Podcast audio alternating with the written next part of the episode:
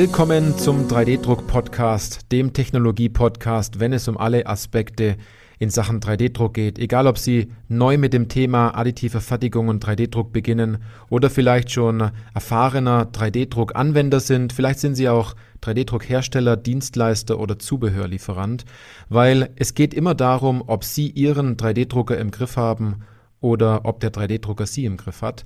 Ich bin Johannes Lutz und ich freue mich auf diese Podcast-Folge, weil es eine Interview-Folge ist in der Zusammenarbeit mit dem sechsten Additive Manufacturing Forum, das Anfang Juli in Berlin stattfinden wird.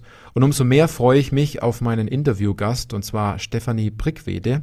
Ähm, sie ist Geschäftsführerin von Mobility Goes Additive e.V. Frau Brickwede, toll, dass Sie heute da sind. Stellen Sie sich doch einfach mal bitte kurz vor.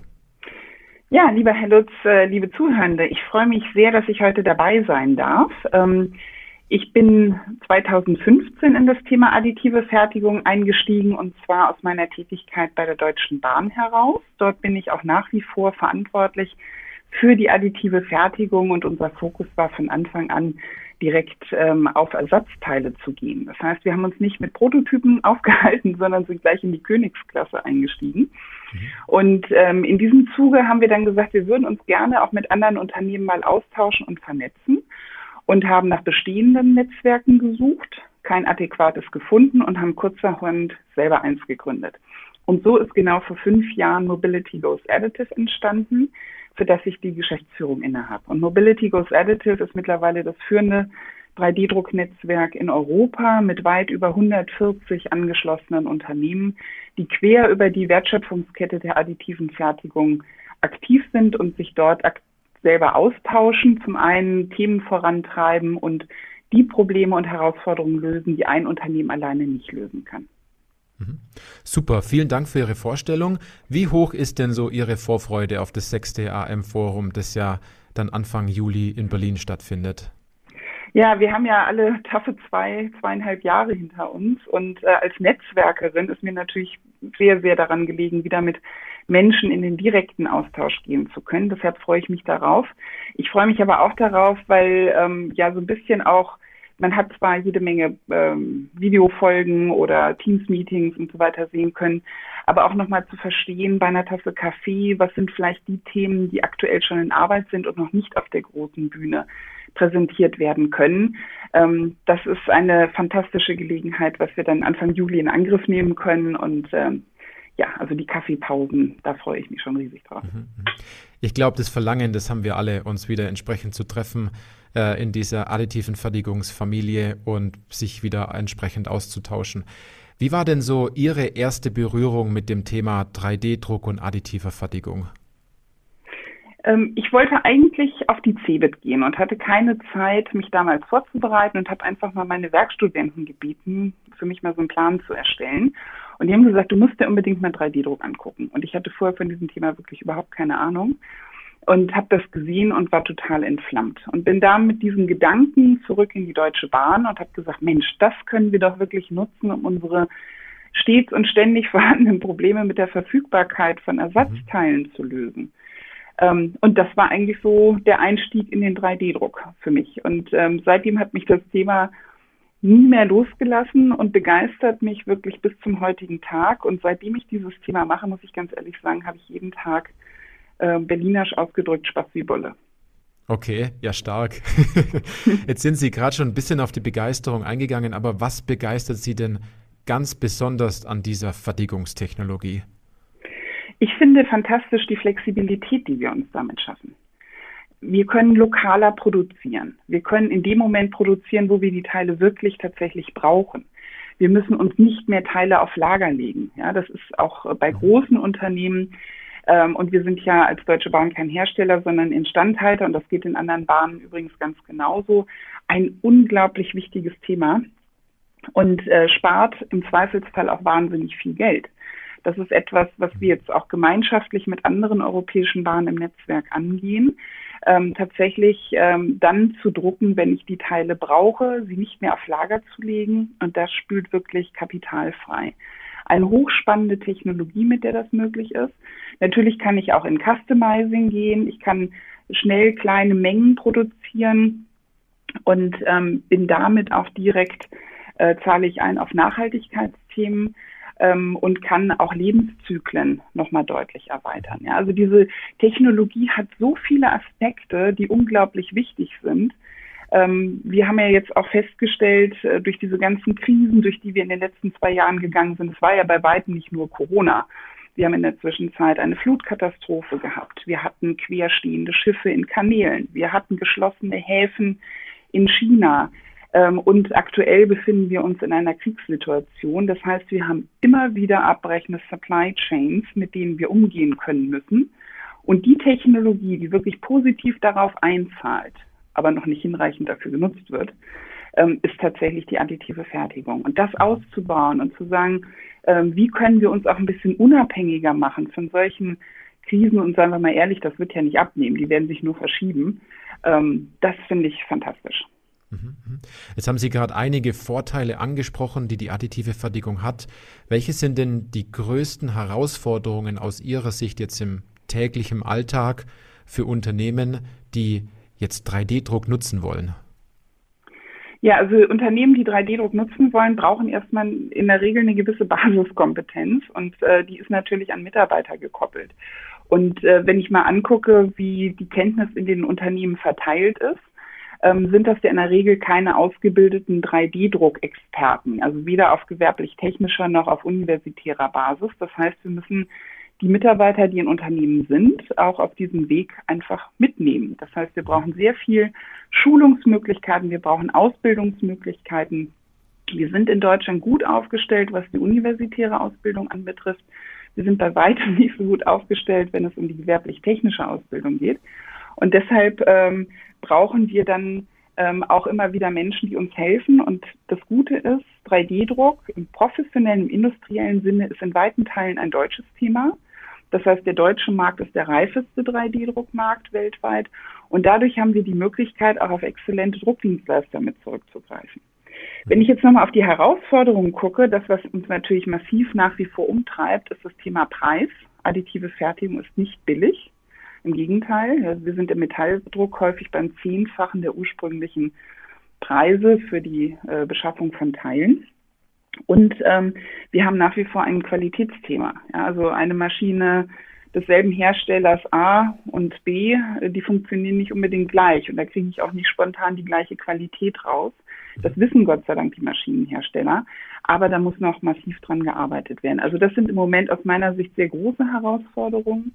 Ähm, das, was uns äh, in den bei uns angeschlossenen Unternehmen auch umtreibt, sind hochfeste Legierungen, ja, also die ein Äquivalent bilden können, auch zu geschmiedeten Bauteilen. Das ist so die gerade aktuelle Herausforderung, ähm, mit der wir ringen und wo wir gerne, gerne Lösungen für hätten. Mhm. Ich sehe auch richtig, da gibt es noch einiges zu tun, um diese Anforderungen auch entsprechend zu erfüllen. Wo wird denn die additive Fertigung denn zukünftig eine ganz wichtige Rolle spielen? Da bin ich gespannt auf Ihre Antwort. Ja, also ich bin fest davon überzeugt, äh, dass das Thema Nachhaltigkeit ohne additive Fertigung nicht zu lösen ist. Ja, das mag jetzt ob der geringen Mengen, die wir aktuell additiv fertigen, vielleicht ein bisschen verblüffend erscheinen. Aber ich bin davon überzeugt, das Potenzial ist riesig. Und egal in welche Branche ich reingucke, spielt das Thema Nachhaltigkeit natürlich eine enorm wichtige Rolle. Wir wissen alle, dass wir CO2-Emissionen reduzieren müssen, dass wir nachhaltiger produzieren müssen, dass wir uns mit Lebenszyklen von Produktion und Produkten auseinandersetzen müssen. Und wenn ich versuche, nachhaltig zu fertigen, auch weniger Emissionen zu produzieren, ähm, nur noch das Material zu verbrauchen, was ich für das Teil tatsächlich benötige und auch lange Transportwege einschränken möchte, dann bin ich bei der additiven Fertigung. Und das, was ich auch einen ganz wichtigen Punkt finde, ist, ich bin in der Lage, den Produktlebenszyklus von hochinvestiven Anlagen deutlich zu verlängern. Ich habe kein natürliches Ende mehr, weil ich an Ersatzteile nicht mehr rankomme. Und äh, das ist eine Riesenchance aus der additiven Fertigung, die wir in den nächsten Jahren heben müssen. Und wenn ich jetzt mal so auf die äh, letzten Trends sozusagen gucke, die additive Fertigung ähm, bricht sich ja gerade Bahn auch in neuen Branchen, sei es der Druck von Beton. Ähm, das heißt, ich kann anders bauen, ich kann auch materialärmer bauen, ich kann ressourcenschonender bauen, auch übrigens was Personalressourcen anbetrifft. Das ist gerade im Bausektor ein wichtiges Thema. Mhm. Und das, was jetzt äh, sich gerade abzeichnet, ist auch der Druck ähm, von Lebensmitteln. Und der Druck von Lebensmitteln wird getrieben nicht mehr nur aus dem Thema heraus, ich muss arme Tiere schützen und darf die nicht mehr essen und drucke mir deshalb entweder Fleischäquivalente oder ich drucke tatsächlich Fleisch und stelle es quasi synthetisch her, sondern ähm, das spielt auch eine mordswichtige Rolle für die Einsparung von Emissionen. Und äh, das ist etwas, was sich gerade ganz massiv ähm, auch zeigt. Und es gibt da zum Beispiel auch spannende Startups, die interessanterweise häufig aus Israel kommen. Das ist mhm. nebenbei gesagt auch der Grund, weshalb wir im Netzwerk im Herbst eine ähm, Tech-Journey nach Israel wieder machen werden. Mhm, mhm. Okay, super interessant. Jetzt haben wir über Herausforderungen gesprochen, über, über die zukünftige Rolle und Entwicklung. Wo liegen denn die größten Entwicklungspotenziale in der additiven Fertigung? Also ein Thema, was äh, mich gerade massiv umtreibt, ist auch, ich habe ja gerade schon über ähm, schwierige Krisen gesprochen, ähm, ist das materialarme Produzieren. Ja, also ich kann ja dadurch, dass ich anders designe, Design for Additive als Schlagwort mal reingeworfen, mhm. kann ich ja viel ähm, materialärmer produzieren. Das war bislang immer ein Thema für die Luftfahrt, weil die Luftfahrt dann nicht äh, unnötige Kilos in die Luft transferieren musste und ähm, spart dadurch äh, äh, ähm, Emissionen ein und natürlich auch Kerosin. Ich glaube, dass das zukünftig für alle Branchen ein wahnsinnig wichtiges Thema werden wird. Wenn ich mir heute anschaue, wo werden Materialien produziert, funktioniert das zum Teil in Russland. Es funktioniert, und da merken wir ja gerade, dass äh, auch Materialverfügbarkeiten massiv abnehmen. Aber es passiert auch in der Regel tatsächlich in Staaten, ich nenne sie jetzt mal flapsig Schurkenstaaten, die potenziell alle krisengefährdet sind. Also wo wir möglicherweise auch zukünftig über Nacht in die Lage kommen werden, dass wir dort nicht mehr beziehen wollen.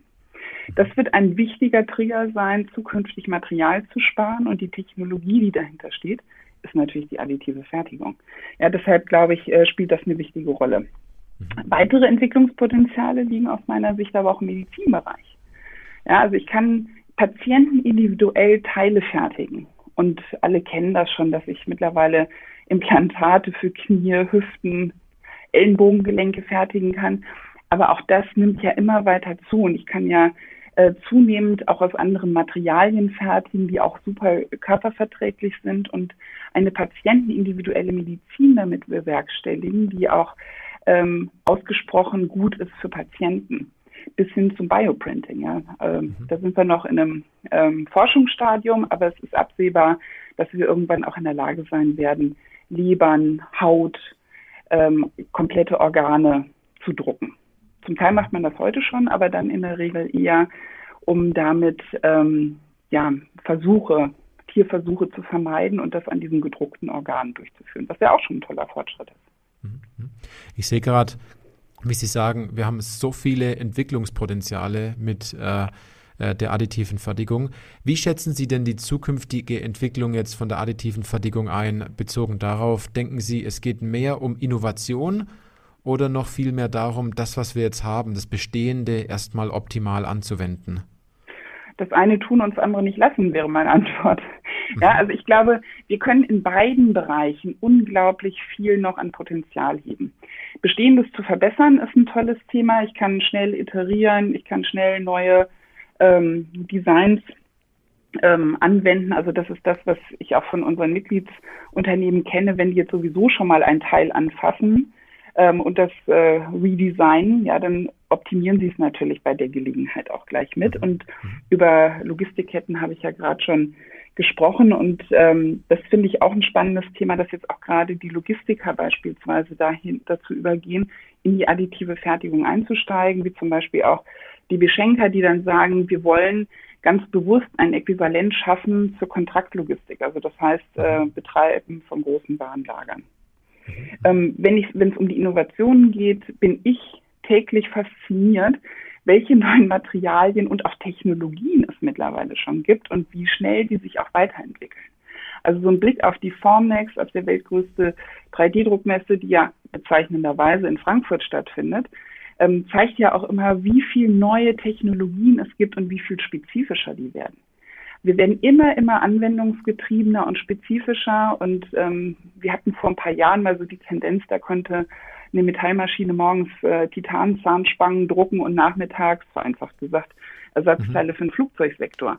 Also die Zeiten sind, glaube ich, vorbei, sondern das wird immer anwendungsspezifischer und damit aber auch ähm, ähm, individueller und industriegeeigneter. Was sind denn so Ihre drei wichtigsten Tipps an unsere Hörerinnen und Hörer hinsichtlich jetzt konkret Ihrer Zielgruppe zum Thema 3D-Druck? Was wollen Sie denen mitgeben? Ja, also äh, 3D-Druck braucht, das habe ich schon eingangs gesagt, Kompetenz. Und ich kann wirklich nur sagen, einfach mal losstarten. Einfach mal machen. Wer nicht anfängt, wird nicht fertig.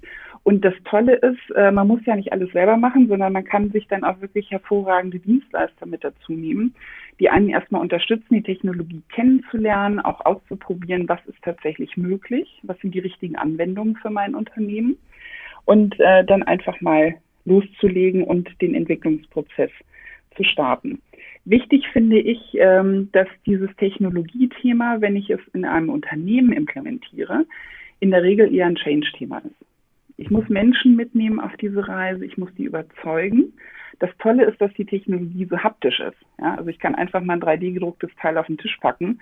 Jeder kann das anfassen und ähm, darüber passiert auch sehr viel Vertrauenszuwachs.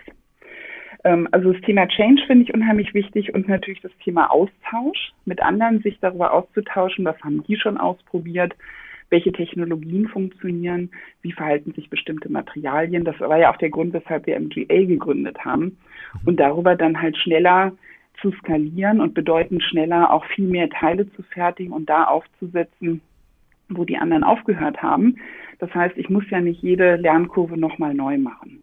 Und das, was mich äh, an dieser Stelle, ähm, sei vielleicht noch genehmigt, äh, auch fasziniert ist, äh, ich komme ja aus dem Bahnsektor mhm. und da ist der Frauenanteil tendenziell immer schon niedrig, aber der in der additiven Fertigung ist nur halb so groß. Wir sind momentan beim Frauenanteil von 13 Prozent. Mhm. Und ganz ehrlich, wenn wir mehr Ideen zur Umsetzung haben wollen, wenn wir mehr Ideen haben, auch zum Customizing und für neue Business Development Ideen, dann brauchen wir auch neue Sichtweisen. Und nichts ist einfacher, als das zu heben, indem man auch äh, ganz gezielt ein paar Frauen anspricht und mhm. äh, die in die Technologie reinzieht. Und ähm, wer seine Damen mit unterstützen will, wir bieten dazu zum Beispiel auch im Rahmen des AM-Forums ein Women in Additive Manufacturing Luncheon an, um da auch zu einer Vernetzung beizutragen. Mhm. Ich finde es super, also danke, dass Sie das ansprechen. Also jede Hörerin, die jetzt, die jetzt hört und sich angesprochen fühlt und den Fuß in diese Technologie hineinbringen äh, möchte, äh, hier gibt es eine ganz tolle Anlaufstelle, äh, um, um reinzugucken und äh, dabei in dieser, dieser vielleicht jetzt noch kleinen Familie äh, in Zukunft ganz groß mitwirken zu können. Ähm, ich habe noch eine Frage, die stelle ich wirklich jedem in, äh, im Podcast-Interview. Ähm, Frau Brickwede, bitte beenden Sie doch mal folgenden Satz. 3D-Druck ist für mich. Zukunft, Innovation und Faszination. Mhm, super. Jetzt habe ich nur noch eine letzte Frage und zwar, Sie werden ja am ersten Tag des AM-Forums eine Podiumsdiskussion moderieren mit dem Titel Keep It Rollin', ähm, The European Railways and Their Needs. Ähm, also was, was brauchen die sozusagen? Was können denn die Zuschauer oder die Zuhörer, die sowohl vor Ort sind als auch online, denn von der Diskussionsrunde denn erwarten und mitnehmen? Ja, also was mich so fasziniert ist, ähm, in der additiven Fertigung wird häufig über Automotive gesprochen, es wird über Aviation und neu auch Aerospace gesprochen. Ähm, das hat da auch definitiv seine große Berechtigung. Was noch nicht so bekannt ist, ist, wie weit die europäischen Bahnen, und da spreche ich nicht nur über die Deutsche Bahn, inwieweit die europäischen Bahnen das Thema additive Fertigung heute schon einsetzen wie die auch gestartet sind. Ähm, das ist, unterscheidet sich in manchen Punkten. Bei einigen ist es auch äh, tatsächlich gleich. Also alle haben ziemlich zu Anfang lustigerweise schon Teile gehabt, die im Toilettenbereich eine Rolle spielen. Mhm. Aber das ist halt das, wo der Kunde dann auch ähm, im wahrsten Sinne des Wortes eine gewisse Not hat. Ähm, und das, was ich auch interessant finde, ist, dass die europäischen Bahnen alle einen individuellen Angang an das Thema ähm, additive Fertigung gefunden haben. Also die einen kommen eher aus einer Procurement-Sicht um ihre Wertschöpfungsketten abzusichern. Die anderen kommen eher aus dem Thema Obsoleszenzmanagement Teile verfügbar zu machen, an die sie anderweitig nicht mehr rankommen.